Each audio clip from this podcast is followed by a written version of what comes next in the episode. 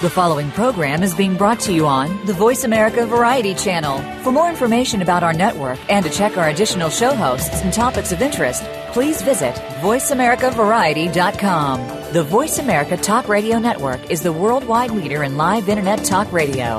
Visit VoiceAmerica.com. The views and ideas expressed on the following program are strictly those of the host or guests and do not necessarily reflect the views and ideas held by the Voice America Talk Radio Network, its staff, and management.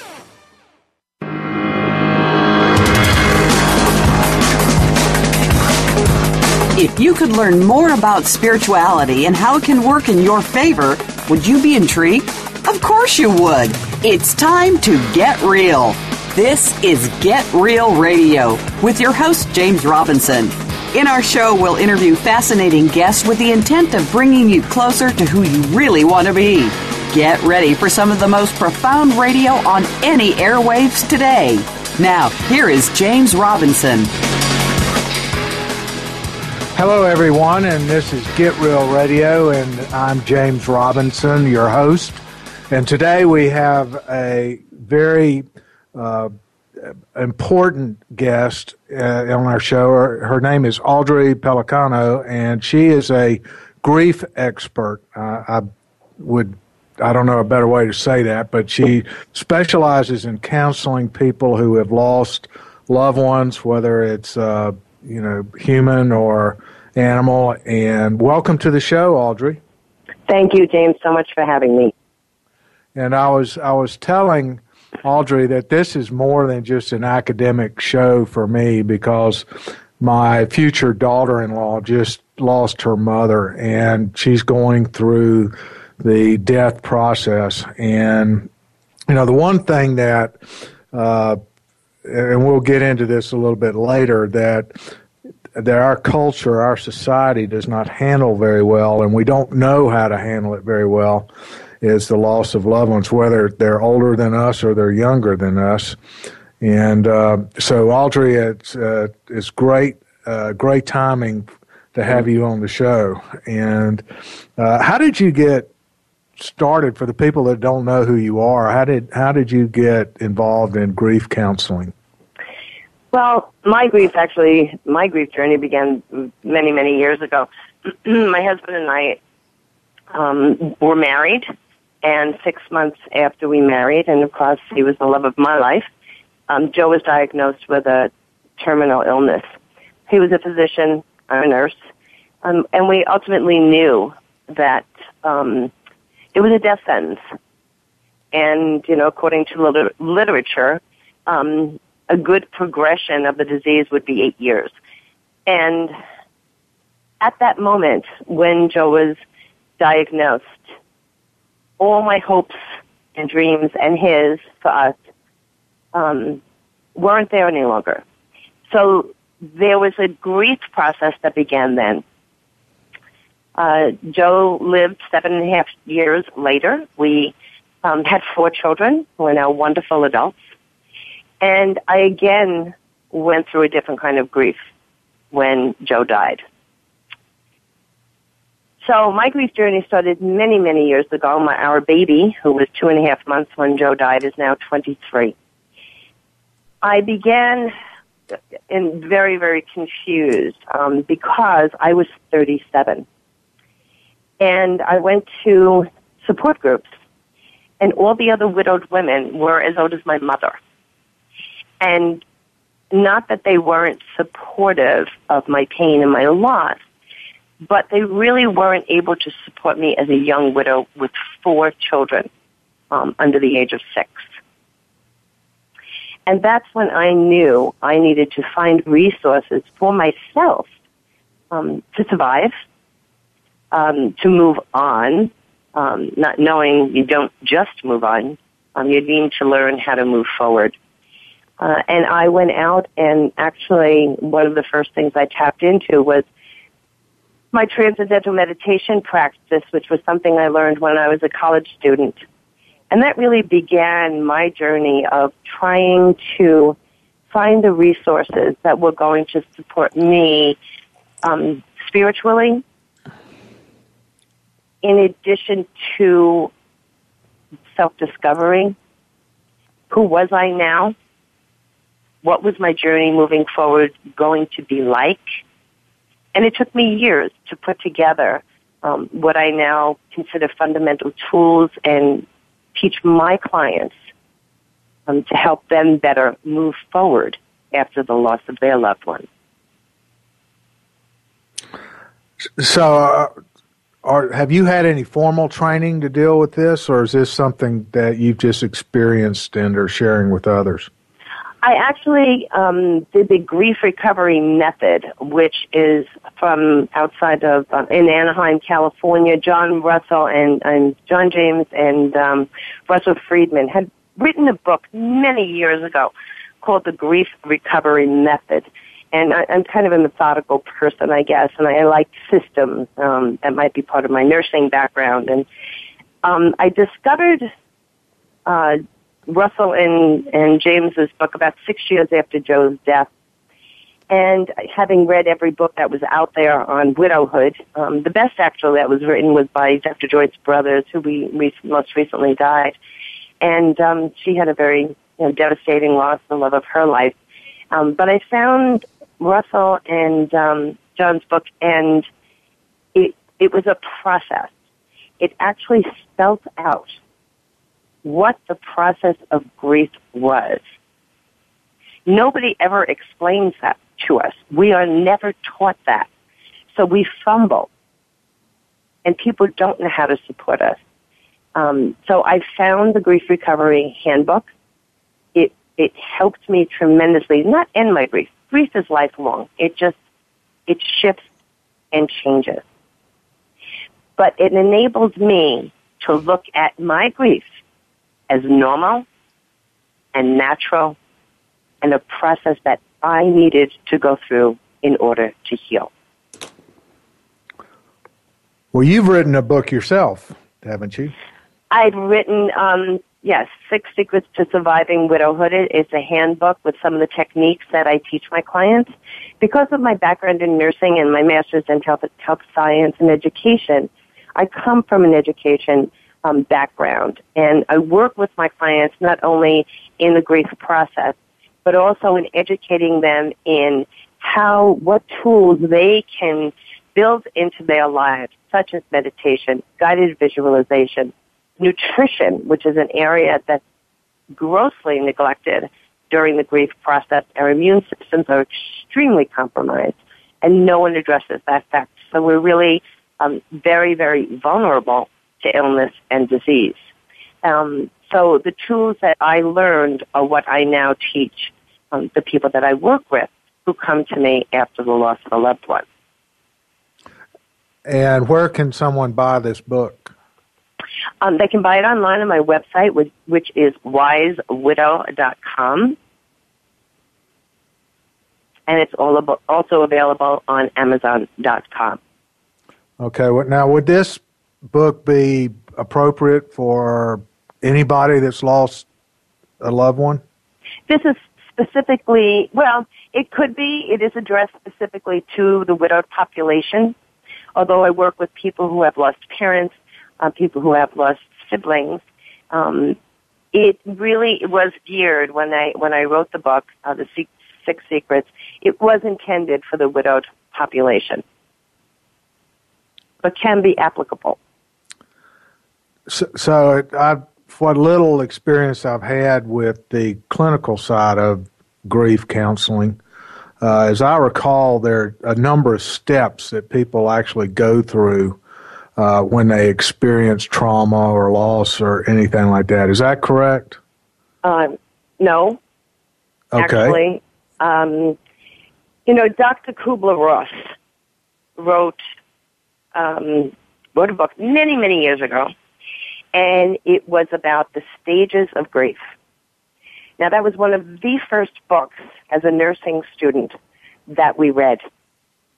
And Dr. Kubler Ross's book was, first of all, she was commissioned to write the book, and it was interviews of dying patients and the stages of grief that the dying patient goes through. Not the stages of grief that the loved one who is surviving goes through. grief is not linear. You don't go through stage one and stage two. And honestly, my experience um, when I first went after Joe died, um, I knew I needed some kind of support and help, and I did find a, um, a psychotherapist. And the one thing she was on target with was, you know, the stages of grief, and she truly believed in the stages of grief, and kept telling me I was in the denial stage, and I kept arguing with her, saying, "I'm not denying anything, least of all my grief. When do I graduate to step two? So it was frustrating to me. If you look at it as step one, step two, step through five, it's like, well, when does it end? And there is no end. You bounce back and forth with your emotions. It is a roller coaster. One day you're angry. The next day you may be what they call, okay, this is where I'm at, acceptance. Um, but it doesn't run through stages. It really doesn't run through stages. And I don't think that that belief system is supportive um, of the person who is grieving the loss of a loved one. That's. Uh, I'm glad you told me that because one of the things that everybody talks about uh, in a lot of different uh, consulting arenas, whether it's addiction uh, counseling or divorce counseling or everything else, they, they're still stuck on this model of five stages of uh, grief. grief. Yeah, you know, yeah, denial, and actually, whatever. Dr. Kubler, Dr. Kubler Ross actually apologized um, in subsequent writing, not realizing that, and, and really, once she came out with the stages of grief, what I think it did was it gave people something concrete. Oh, okay, this explains it. This is how you do it. But there is no plan for grieving. None at all. And, and people really went running with this whole five stages. And, and we're that kind of a society. You know, everything is based on numbers and stages. You go from A to B. You, You get a, you know, A, B, C, or D. Um, we, we tend to do that. So this just fit great. I can go from stage one to stage five and be done with my grief. And she actually apologized, saying, I never meant for it to be that way. And very few people realize that. So, is there a, is each person deal with their grief on their own terms? I mean, is, is there a healthy way to deal with grief and then there's a unhealthy way to deal with grief where you kind of get stuck? You know, with, unique is so, so individual. It is as unique as your fingerprints. And do people get stuck? They do.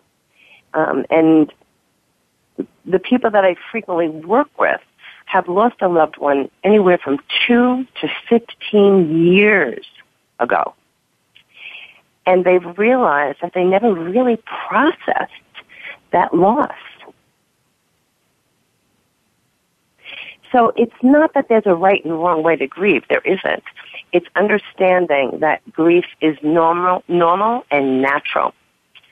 And unfortunately, just not supported by society in general because nobody wants to go there, even though we're all going to experience it.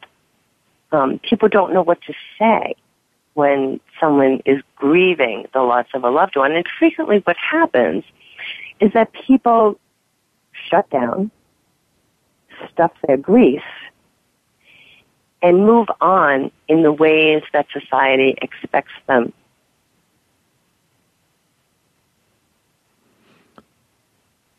I think one of the most important things for a person who's lost a loved one is to be able to talk about that loved one.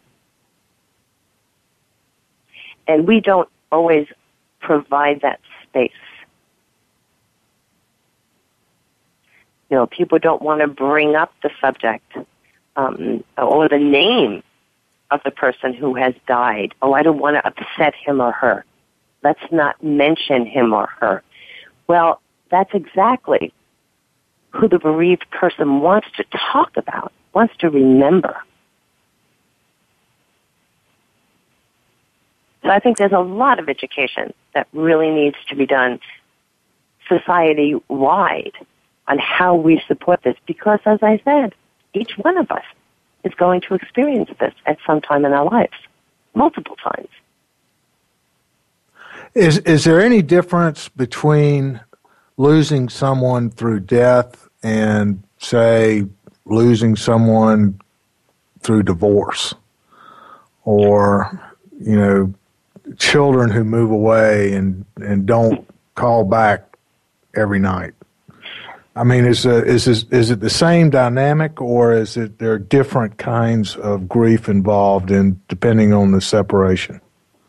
Well, as I said, unique is is we don't even know the number of, of ways we grieve, and one of one of the um, steps in the process of the grief recovery program, which I love so much, is that we actually go back um, to actually the days of our first rec- recollection of loss. Um, I'll use myself and as, and as example, when I did my um, grief recovery process, and my first loss, I was six years of age, and um, my parents had bought me a canary. I lived in a Brooklyn apartment, and we couldn't have cats and dogs. So I, I got a canary, and I woke up one morning, and there was a dead canary at the bottom of the, the cage. I was six, had never experienced death in, in any way before. Um, I was very fortunate to have my four grandparents at that time. And you know, I was, didn't know what to do. You know, the bird was dead, and of course I went to my parents, and, um, the attitude, and, and this isn't blaming because this is what they learned, was it's just a bird, and the bird got thrown in the garbage. Now, I wasn't able to process, um, you know, bury the bird in a shoebox and go out in the back and, you know, dig a hole, no ceremony. And I, I wondered, and I remember when my grandmother died um, many years later, and I didn't see people outwardly expressing the sadness and, and the grief.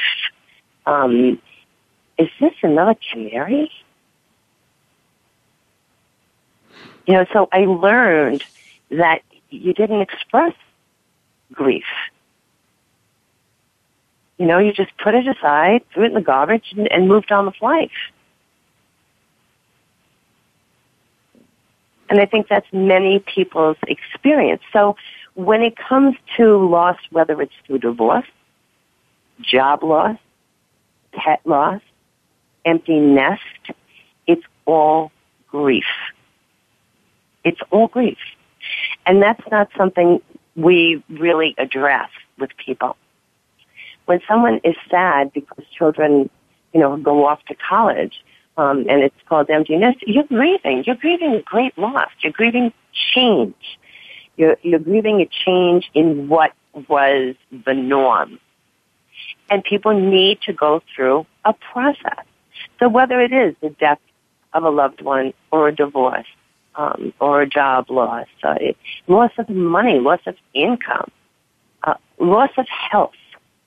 I work with a lot of people who um, have chronic illnesses and aren't able to live the lives they could five, ten years ago due to chronic um, disability now.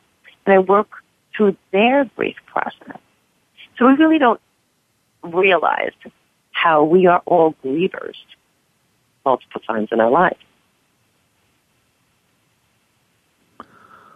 We know that, you know, we've all heard stories that men process loss differently than women.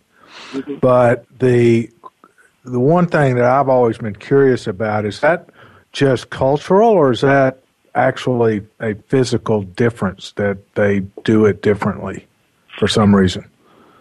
Men do process their grief differently. What's the reason? I think it's, you know, there are multiple reasons why men do. I think that there are expectations of men in our society so that in order for them to grieve, they have to find a very safe space to do that in. Um, it is also, um, we've all heard of the fight or flight, um, you know, the response to when we're uh, in danger or threatened. Um, and actually there was research done and where men tend to have fight or flight, women tend to mend and befriend. So women, um, support groups for women um, who are, whether they've lost a child or um, a spouse to death or divorce, they tend to gather together, right? They tend to befriend other people um, who are going through the same life experiences when men do not. Men isolate themselves. They do move on. And this isn't, you know, across the board. Um, there are certainly men who have, um, who do belong to support groups, who do go away to um, retreats for those people who, you know, have lost loved ones. Um, but men absolutely process their grief very, very differently.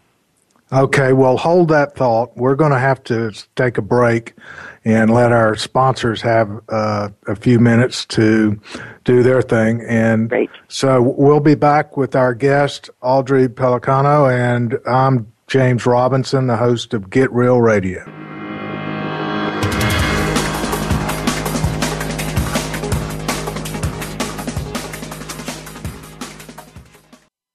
Stimulating talk gets those synapses in the brain firing really fast. All the time. The number one internet talk station where your opinion counts. VoiceAmerica.com. Ready to chat about your favorite soap operas? The daytime discussion is here with Dan J. Kroll and Soap Central Live. For the past 15 years, Dan has been dishing and discussing on SoapCentral.com. And now he's taking the talk to the airwaves of the Voice America Variety Channel. He'll go behind the scenes with the biggest stars of daytime, along with guest commentary from the Soap Central columnists. And we'll take your questions and comments during our live show, Soap Central Live, every Friday at 6 p.m. Eastern Time, 3 p.m. Pacific on Voice America Variety. If you are interested in real estate in America's largest city or anywhere, be sure to listen for Good Morning New York Real Estate with Vince Rocco. Although our focus is on Manhattan and other real estate markets in and around New York City, we'll have plenty of information that will help you successfully buy, sell, and close a transaction no matter where you are in the world. Good Morning New York Real Estate with Vince Rocco can be heard every Monday at 9 a.m. in New York, 6 a.m. Pacific Time on the Voice America Variety Channel. What if there was a radio show that could demonstrate how we can cut your taxes in half without diminishing needed government services? One that could explain how to create tens of millions of jobs at no cost to taxpayers, as well as fantastic yet easily affordable health care. Side effects include cutting crime rates nationwide, providing better education for our children, international peace and harmony, and protecting your private personal data from government intrusion. Tune in to Libertarians Working for You with Carla Howell, Wednesdays at 2 p.m. Eastern Time, 11 a.m. Pacific on Voice America Variety. The Internet's number one talk station. Number one talk station. VoiceAmerica.com.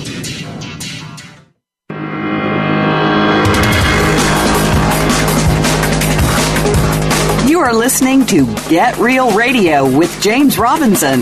We'd love to hear from you. Please call in to 1 472 5788. That's toll free 1 472 5788. Or send an email to mr.jamesmedia at gmail.com. That's mr.jamesmedia at gmail.com. Now, back to the show.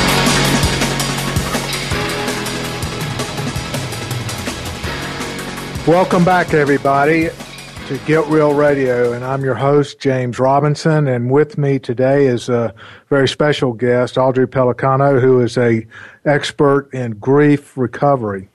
And we were chatting during the break, and one of the things I wanted to ask her about is that it's interesting. She brought up the uh, the loss of her canary when she was very young. How do you help younger members of your family, and especially from your own experience of having children when your husband passed on, Mm-hmm. uh, how do you help them with the loss of a loved one? You know, I, w- I was actually interviewed after um, the tragedy in um, Connecticut about how to support children, other children, um, you know, during during the loss. And I think what is critical is to allow children to express what they're feeling. Um, we oftentimes shut children down very quickly. And a lot of children have grown up, as I did, not seeing what grief is after a loss.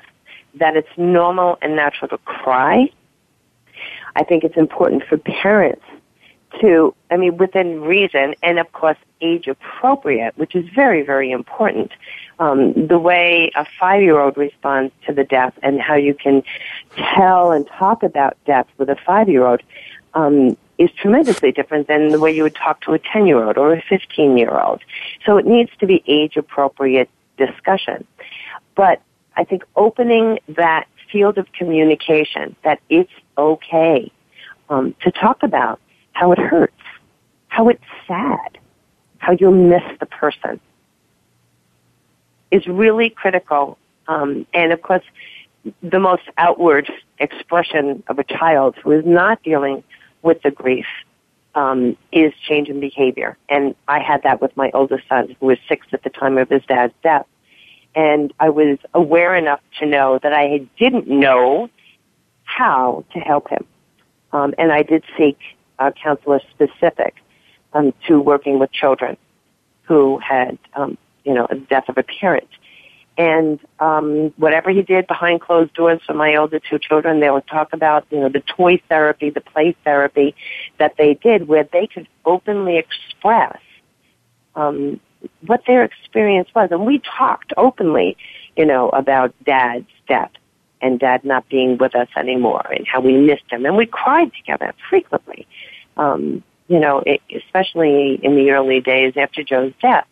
Um, and still today. I mean, my children are grown and, you know, my husband will always be a part of, you know, my life. Um, and there are memories and I still cry. And they get teary. And it's okay.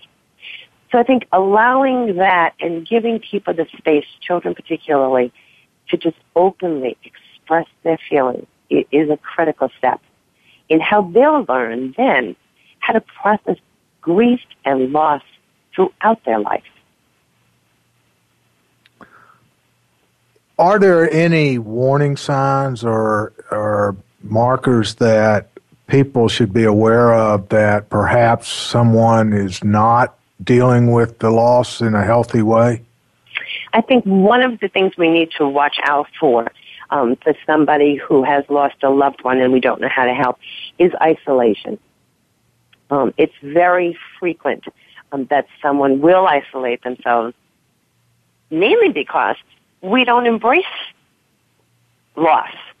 Um, you know, and people have that assumption. And I was told six months after Joe died, aren't you over it yet? Well, no, I was just starting on this whole journey.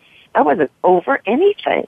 So people's expectations um, of being able to get back to work and you know, things just move on.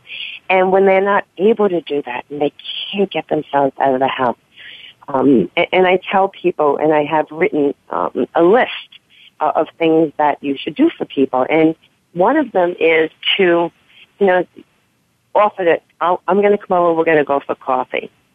And the person says, no, no, I'm not up to it. Ask the next day, ask the next day, ask the next day you really need to be present because during that initial stage, and I, I say when the casseroles stop coming, you know, because the community is there in the beginning. And then two weeks, three weeks, a month, they're gone. Don't be gone.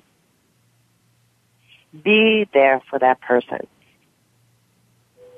Acknowledge that they're hurting by saying, I can't imagine how you feel because you can't.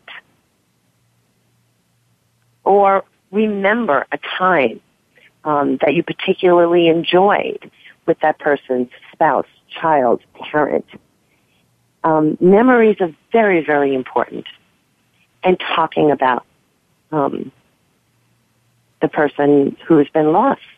They may be lost physically, but relationships don't end. And I think we I'm, need to foster that. I know it's it's you know more or less human nature, but a lot of times people, even though they're they're wanting to help the person who is suffering, they try to uh, they come in and they start talking about what happened to them. Is that helpful, or is that should they be more concerned about, you know, helping the other person talk about their experience? Well, again, it goes back to the fact that each one of us grieves very uniquely, and that I think one of the worst things that you can do is say, "I understand how you feel," because that's not even possible. That's like, like saying you see the same color red as I do, which not happening. So it's really providing that open space. No, it doesn't help to compare. It doesn't help to say when I lost, you know, or when so and so died, this is what I experienced. Because honestly, the person who is in such pain doesn't care. They just want to talk about how they feel.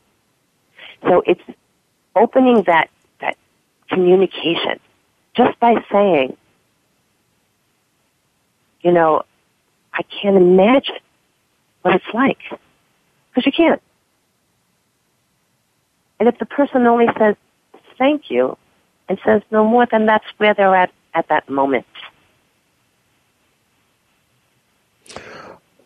What would be a good, you know, when you're meeting someone who who has lost a loved one is in and is grieving, mm-hmm. whatever's wherever they are, whatever the stage. You weren't going to say stages, were you, James? I, I had to bite my tongue. is there a some good conversation starters, for lack of a better word, that you know you can come up to somebody and, or I mean, it's just a hug and say. Um, is there anything I can do for you? I mean, that's beautiful. That's beautiful. The hug alone is beautiful. And I think that that sense of touch is key. We're not really a touchy feely society and, um, and particularly with, with widowed women, um, that hug is very, very, very critical. So just, yes, wrapping your arms around it, you know, is there anything I can do? Now, most often, um, the grieving person has no idea what they need. So I, I tell people be specific. And if they have a dog, just say, you know, do you need me to walk the dog on Saturday mornings? Do you need me to pick up groceries for you on Tuesday? Be specific. But yes, letting someone know with a hug. And then don't expect an answer because as I said, they really don't know what they need make a concrete offer of something. If it happens to be a woman um, whose husband has died who has small children, say, let me take the kids on Saturday for a couple of hours so you have some time.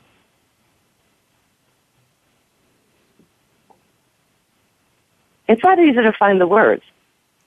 Right. It's not easy. No. No. And as I, as I said to you, it, um, no, I, I think it's it's just as so many things are. It's all about education, and I believe that we should talk start talking about grief and death in schools. Why ch- children are not immune. Well, go ahead. Let me. Yeah, I want to get in. I want to get into what we need to do to educate ourselves on what to do. But uh, another thought that came to my mind was uh, bringing the people who are going through the grieving process. Uh, you know, is it appropriate to have some sort of a meeting or get together where people can talk about the person that's gone? A eulogy um, of some kind? A, a what? A eulogy? Did you say? Yeah. Yeah, just oh, have people def- talk about their memories of the person and that sort of thing. Those memories are so key, so very vital. Um, and as I said before, you know, the relationship, although the person may physically not be present, that relationship is forever.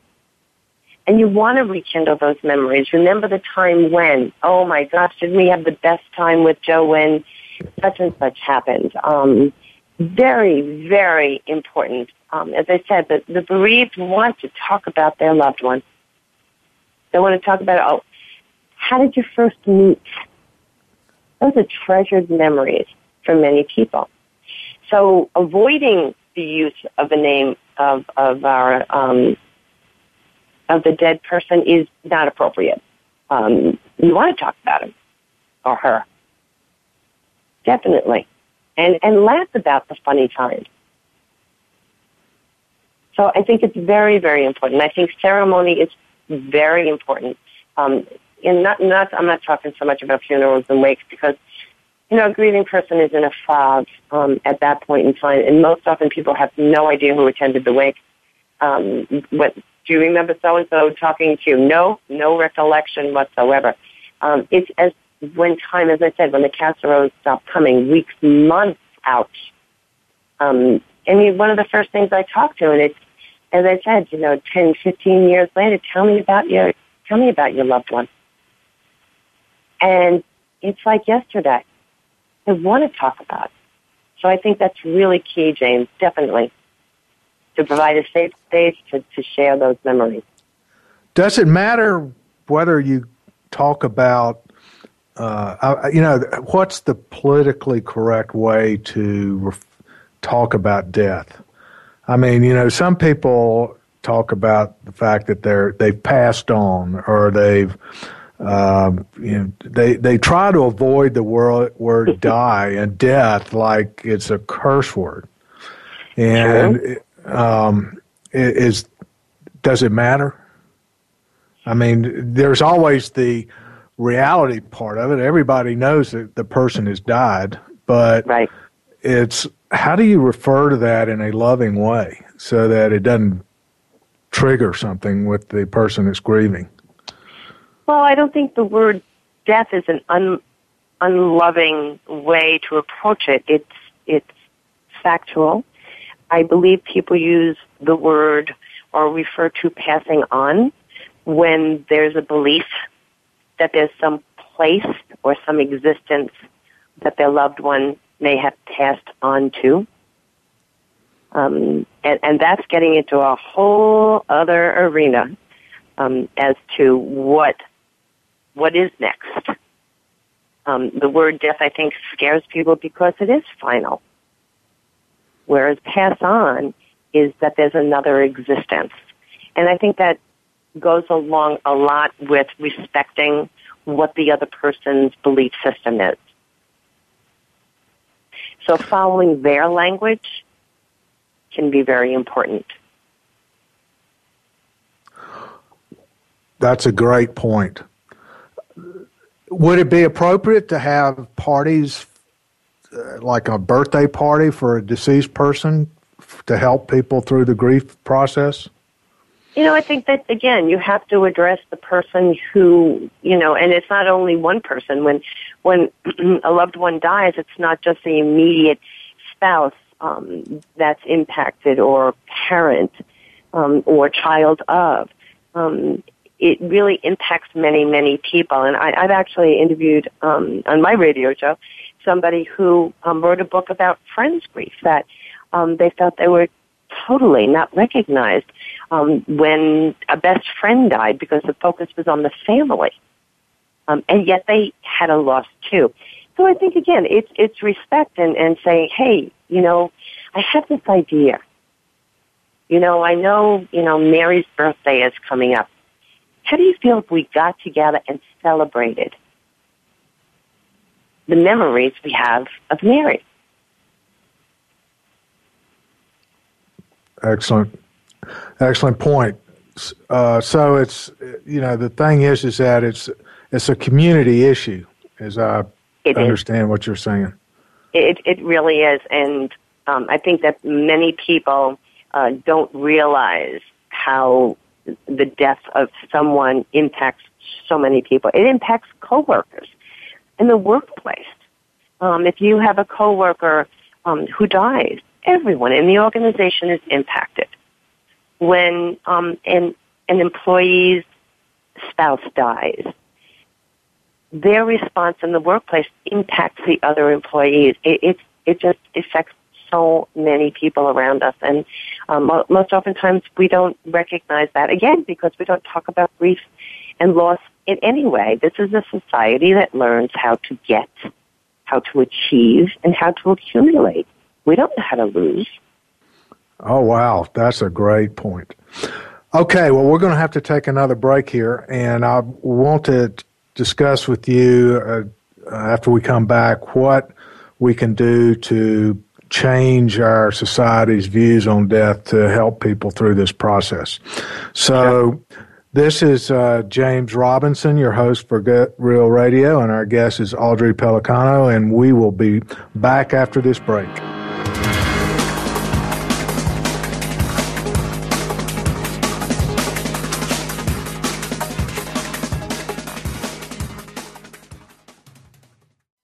Stimulating talk. it Gets those synapses in the brain firing really fast. All the time. The number one internet talk station where your opinion counts. VoiceAmerica.com.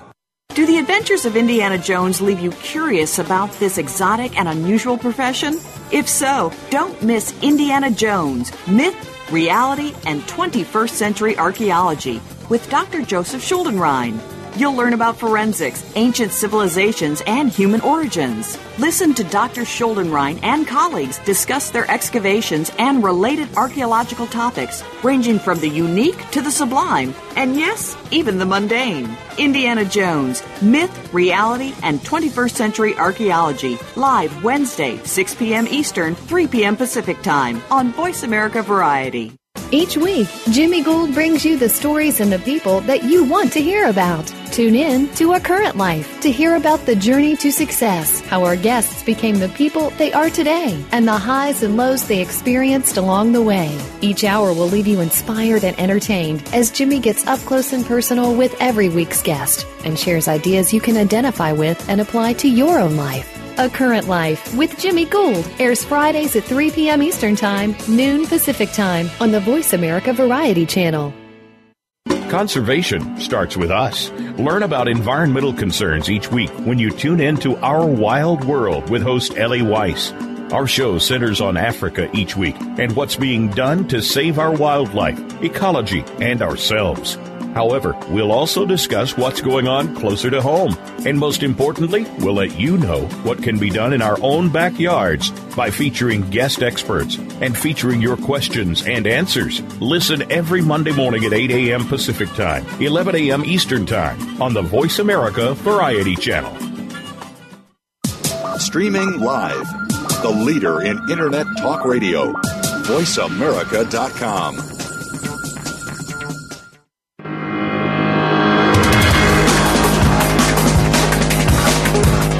are listening to Get Real Radio with James Robinson. We'd love to hear from you. Please call in to 1 472 5788. That's toll free 1 472 5788. Or send an email to mr.jamesmedia at gmail.com. That's mr.jamesmedia at gmail.com. Now, back to the show.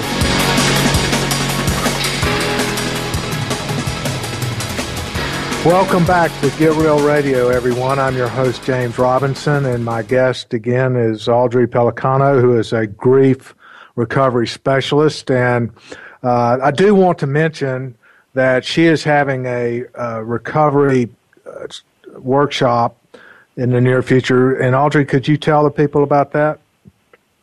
Yes, thank you. Um, it's not me who is having it, actually. Um, I've been asked to present at what I think is going to be a transformational weekend um, in Boone, North Carolina at the Art of Living Retreat Center. And it's t- entitled Widow's Peak.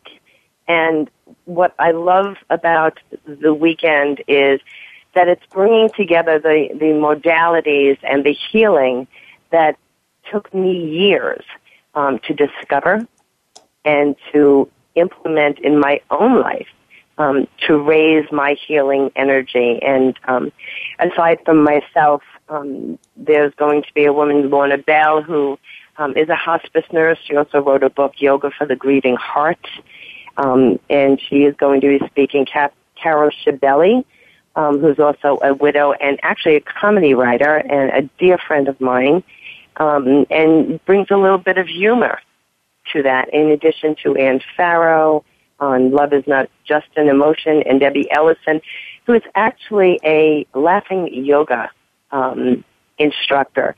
It is going to be, first of all, the, the area is absolutely breathtakingly um, magnificent and a powerful, powerful retreat in the weekend. And also joining us is going to be Beth Nielsen Chapman. And, and oddly as it was, Beth Nielsen Chapman had come out with a song and a CD um, around the time when Joe died back in 1990, and I played it over and over again at that time. And it's so hard for me to believe that Beth um, is going to be joining us there, and Beth is also a widowed woman.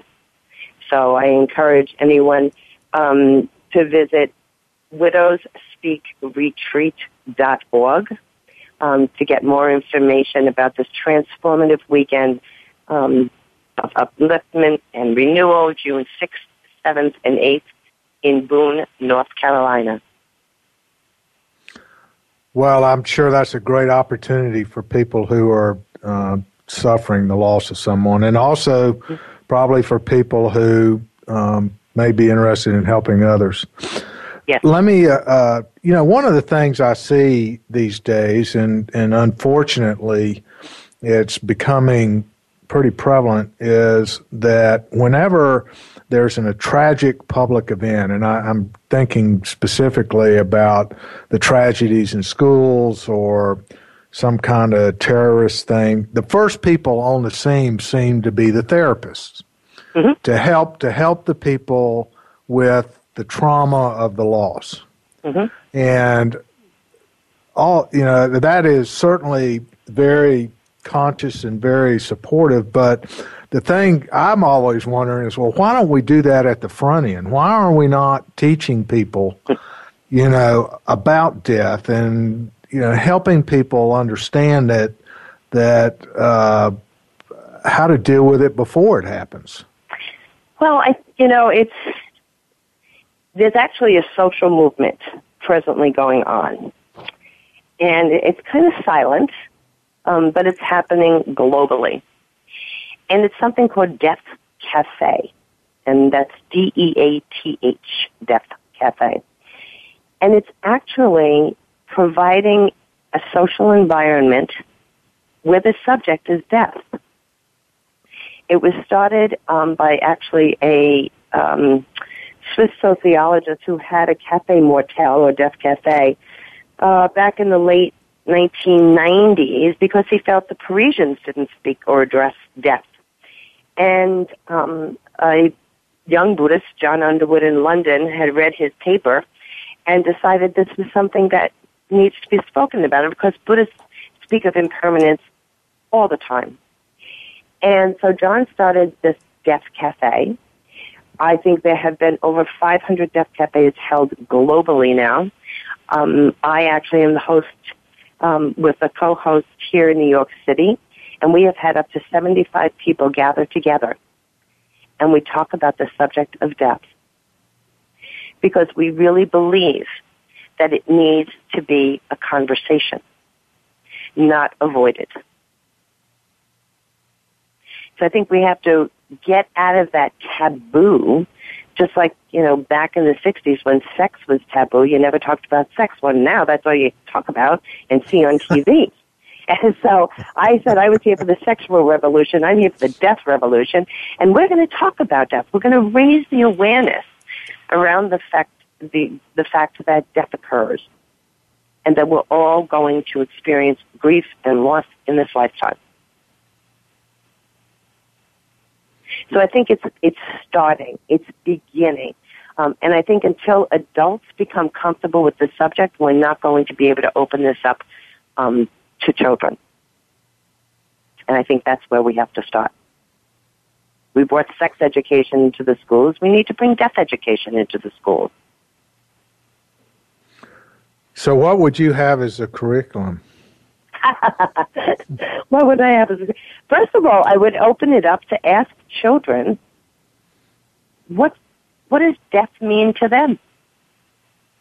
Children are the most honest human beings. And, you know, it, it's been said, the cliche, out of the mouths of babes. And I think we have a lot to learn from children. And I think opening the conversation by asking them, what is death?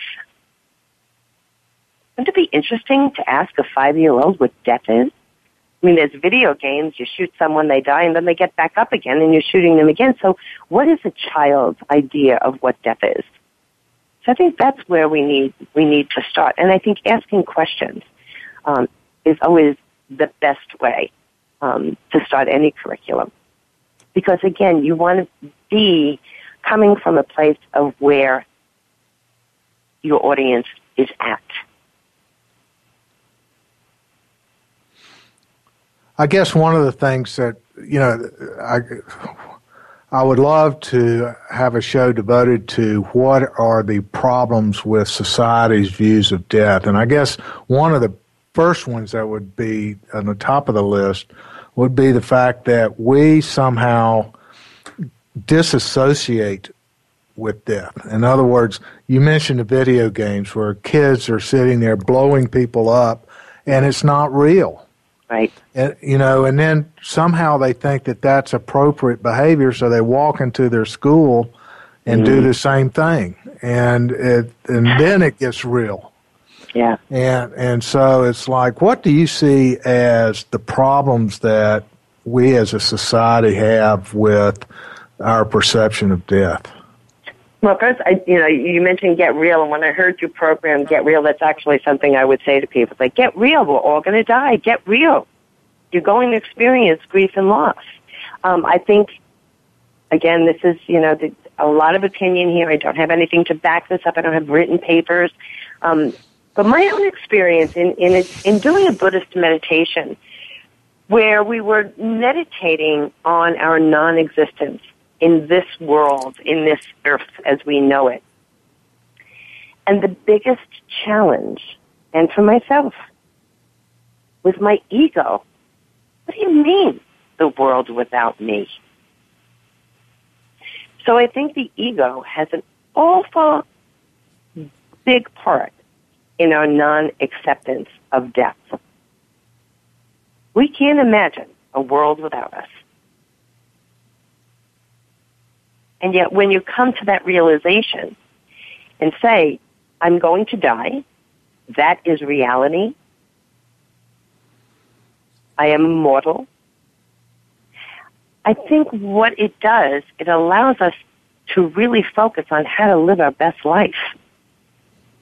And I don't, don't think people realize that. I think that that fear of talking about death as if it's going to happen. If I talk about it, it might happen. Right. Yeah. You know, it's like, well, if you talk about it, maybe you'll live your life a little bit differently. You know, I don't believe in a bucket list. I don't want to knock things off a bucket list. And for a lot of people, that's very, very appropriate. Um, but I want to, I hope that every day I'm, I'm looking to do something. You know, to say, wow, that even if it's, you know, helping a homeless person on the street, you know, you don't leave a restaurant with leftovers to take them home. You leave a restaurant with leftovers and hand it to the first person who might not have a meal for the next or hasn't had a meal in three days. So looking at death and looking at, you know, at that eventuality really gives you pause to say, boy, I, I better make the best of each and every moment that I have. So if we can get our ego out of the way. I think we can become a little bit more comfortable with the fact that there is no such thing as forever. Not in this form. Not in this form. Don't know what form is next. And I think that's a very interesting thing because when people talk about life after death, we use that word life again. And we don't know what life is. It, it's not going to be this. And and it's honestly when you, when you're with a group of people and you talk about that whole um, concept of death, and I'm not talking about it from a philosophical, super intellectual perspective. I'm talking about reality of, you know, I'm going to die, and this is the way I would prefer to go. this is how I would like to die, um, and I think that that. I think we're talking about it more and more. Um, we now have death doulas. Um, there are volunteers who actually help not only the dying patient but the family, so that there's that whole ritual. Um, and actually, they will set up the room. You know, do you want music playing as you're approaching death? Do you want bright sunlight? Do you want a dark room? Do you, do you want a fragrance? Is, is there a, um, a fragrance that you like? Is there incense you'd like to burn? It's happening. It is happening, James. I hear it every single day. And I think the hospice movement has been um, a huge part of that. That we're recognizing that family and, and dying people need um, a presence at the end of life. That's happening.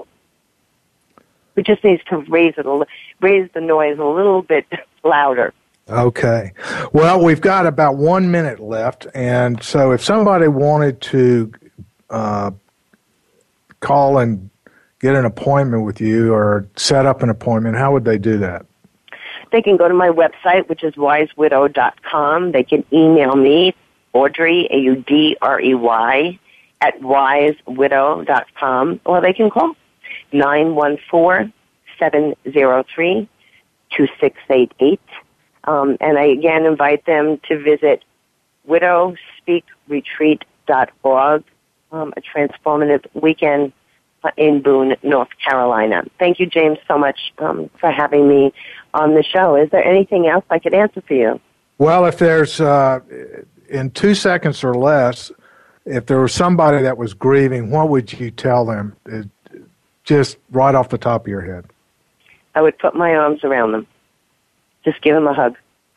Great advice. Thank you so much. This is uh, Audrey Pellicano. She's a grief recovery specialist. And if you have any more questions or want to contact her, you can get that through her website, uh, Wise Widow. And so, uh, dot com. So thank you. This is uh, Get Real Radio with your host James Robinson, and we will be talking to you next week.